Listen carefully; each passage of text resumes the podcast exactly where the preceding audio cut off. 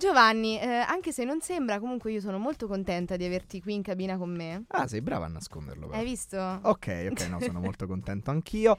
Oggi puntata impegnata ed impegnativa, avremo anche un ospite, non vi anticipiamo nulla No. per adesso. Perché dovete rimanere con noi e scoprirlo insieme a noi. E mentre rimanete con noi, noi vi diamo i nostri. Oh, lo faccio io, lo fai tu? Fallo tu, fallo tu, Faccio fallo io tu. Stavolta? Sì, sì, sì, fallo tu, fallo tu. Allora, vi ricordiamo che potete seguire ehm, tutti i nostri post. eh, Oddio, Giovanni qua sta mm, Eh, sì, uccidendo. La, la cabina.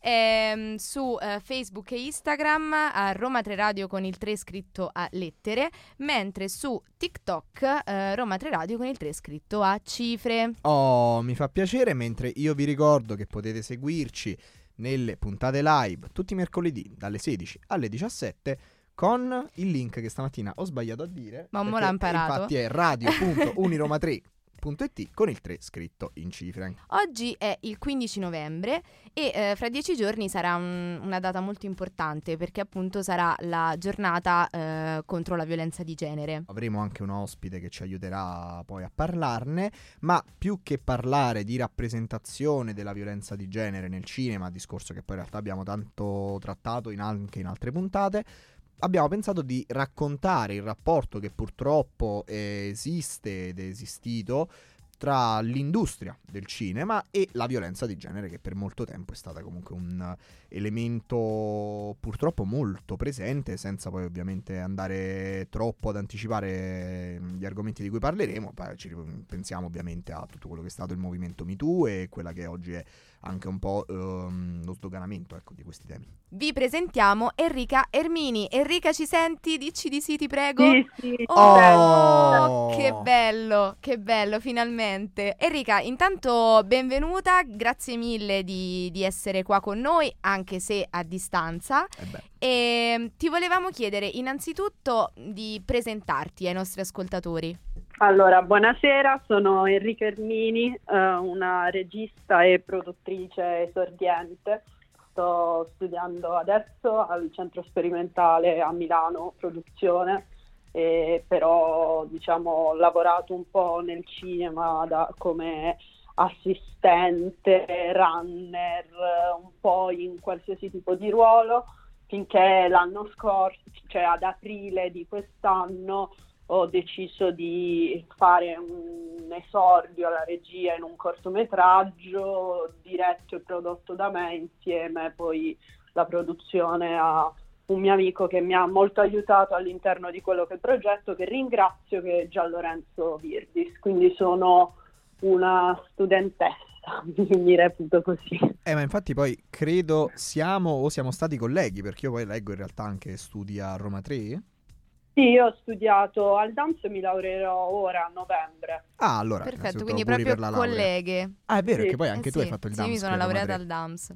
È vero. Enrica, come ti sei avvicinata? Cioè, qual è stata, insomma, la cosa che ti ha fatto dire io voglio fare questo nella vita? E diciamo che io sin da piccola avevo questa grande passione per il cinema che mi ha portato quando ero già giovanissima, penso 17 anni, a lavorare per la Film Commission pugliese, perché io sono di Bari. E, e poi lì già mi sono avuto un primo confronto con quello che è il, il cinema e poi subito dopo il liceo ho deciso di trasferirmi a Roma per, diciamo, eh, coltivare quella che era la mia passione, però in realtà sin da piccolissima, dalle medie, avevo in mente di fare quello.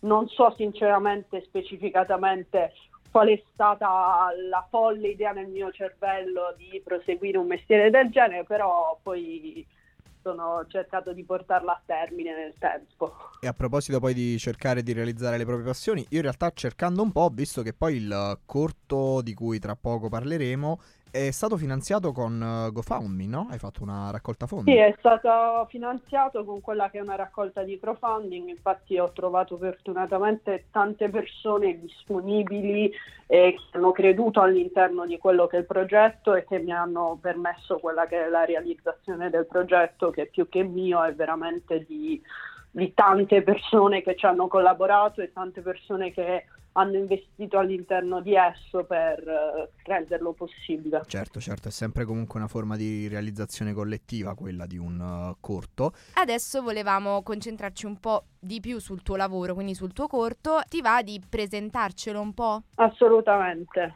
assolutamente.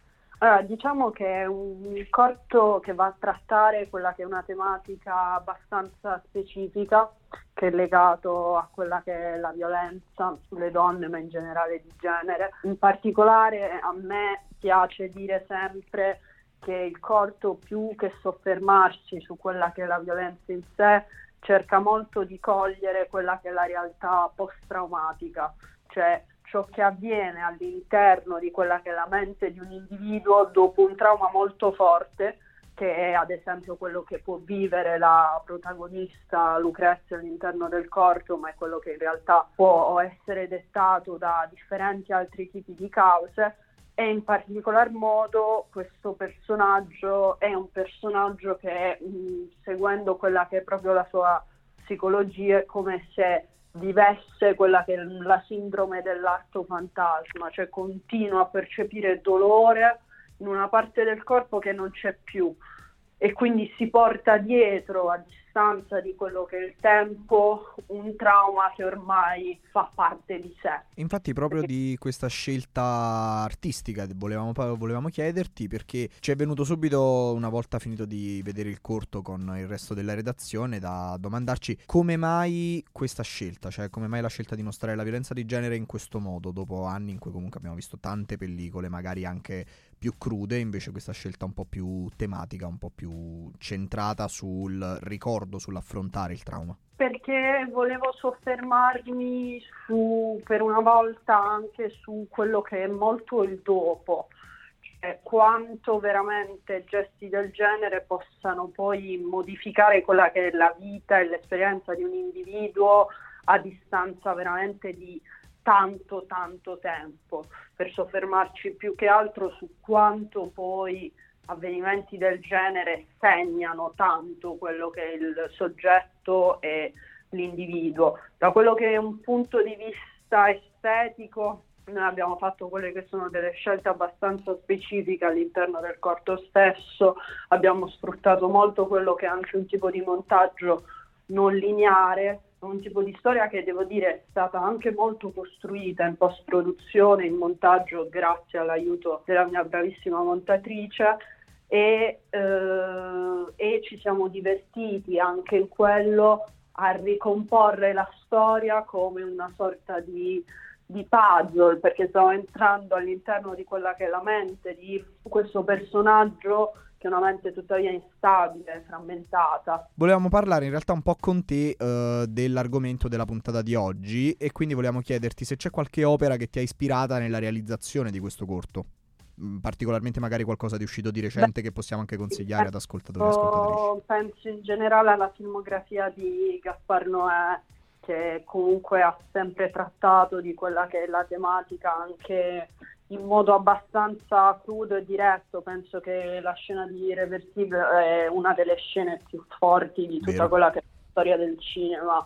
Cioè è una scena veramente, veramente cruda, potente, che arriva dritto dove deve arrivare, secondo me. Si nota anche, secondo me, molto poi nelle scene ambientate nel locale, effettivamente si nota anche, secondo me, una certa somiglianza con Climax, forse? Sì, anche sicuramente in generale mi lascio ispirare un po' da differenti registi e lui sicuramente è nella mia filmografia. Visto che comunque stiamo parlando di registi o comunque film che ti piacciono, eh, c'è un film o più film che consiglieresti di vedere ai nostri ascoltatori riguardo questo, questo tema?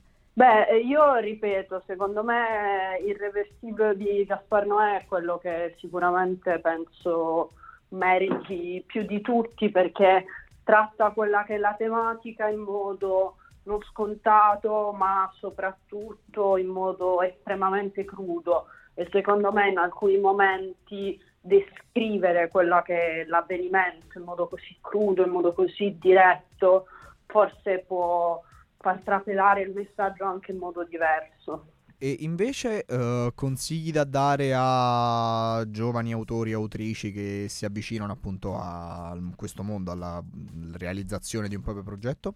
di crederci, secondo me, di, di, non smettere mai di crederci, di, di cercare sempre poi ah, e di comprendere, secondo me, che in questo lavoro non, non si va da soli, cioè in senso che ribadisco il respiro del diavolo, ma come penso qualsiasi corto film che spero farò, non è il corto di Enrico Ermini o il film di Enrico Ermini, cioè c'è un lavoro di squadra enorme e senza quella che è una grande troupe, senza quello che è un grande team, puoi essere anche secondo me il regista migliore, però probabilmente non vai da nessuna parte, quindi devi farti aiutare. Verissimo, verissimo. Sì, e c'è qualcuno della tua troupe che vorresti salutare, ringraziare, fare qualche nome? Tutti quanti, tutti quanti.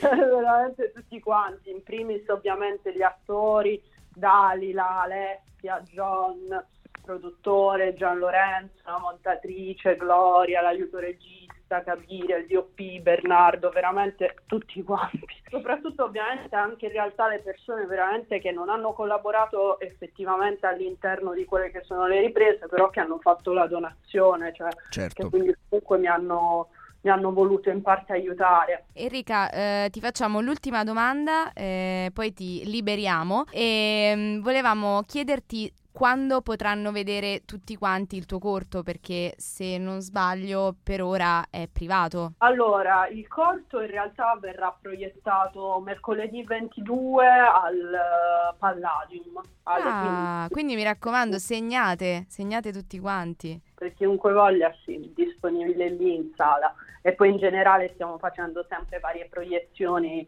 Io preferisco sempre farle all'interno di o sale cinematografiche o comunque proiettarlo su uno schermo certo. grande piuttosto che diffonderlo all'interno di piattaforme o cose del genere. Certamente, giusto anche perché poi si andrebbe anche un po' a perdere secondo me in quel, nella marea dei cortometraggi che poi ci sono su, su, internet invece comunque rivalutarli anche al cinema è giusto, è giusto. Perfetto Enrica, noi ti ringraziamo, eh, quindi ricordiamo mercoledì 22 al Palladium andate a vedere il, il, Respiro del Diavolo, il corto di Enrica Ermini e di tutta la sua troupe. Quando vuoi noi siamo qui a, ad aspettarti eh, per uh, i tuoi prossimi progetti, ti facciamo un grande in bocca al lupo sì. e ti ringraziamo nuovamente. Grazie mille veramente per la disponibilità, crepi il lupo, grazie. Ciao Enrica. Ciao Enrica. Ciao. Abbiamo intervistato la regista Enrica Ermini del corto Il respiro del diavolo. Vi ricordiamo che potete vederlo il 22 al Teatro Palladium